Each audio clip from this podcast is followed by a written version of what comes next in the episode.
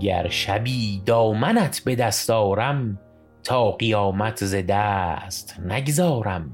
گرد کویت به فرق می گردم بیش از این نیست در جهان کارم.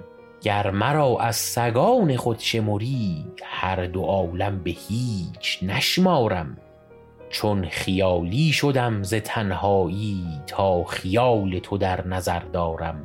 کار من جز نشاط و شادی نیست تا به دام غمت گرفتارم.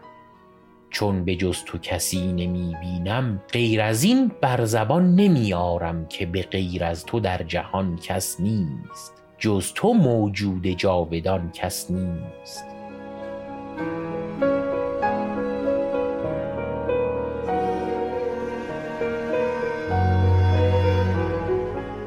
عالم چو عکس صورت اوست. به جز از او کسی ندارد دوست. به مجاز این و آن نهی نامش به حقیقت چو بنگری همه اوست. شد سبو ظرف آب در تحقیق عجب این است کآب عین سبوست. قطره و بحر جز یکی نبود آب دریا چون بنگری از جوست.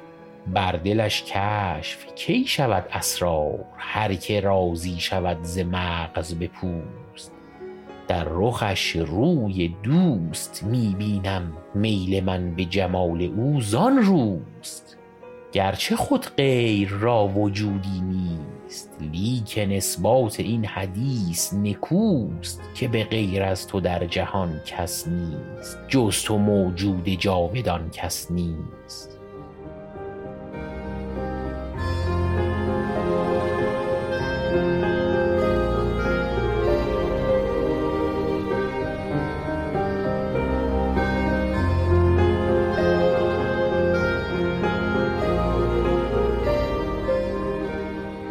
شعری که شنیدید ترجیع بندی بود از عراقی شاعر و عارف هم عصر سعدی و مولانا که ترجیع بندی است عرفانی و وحدت وجودی که بندهای سوم و چهارمش بود.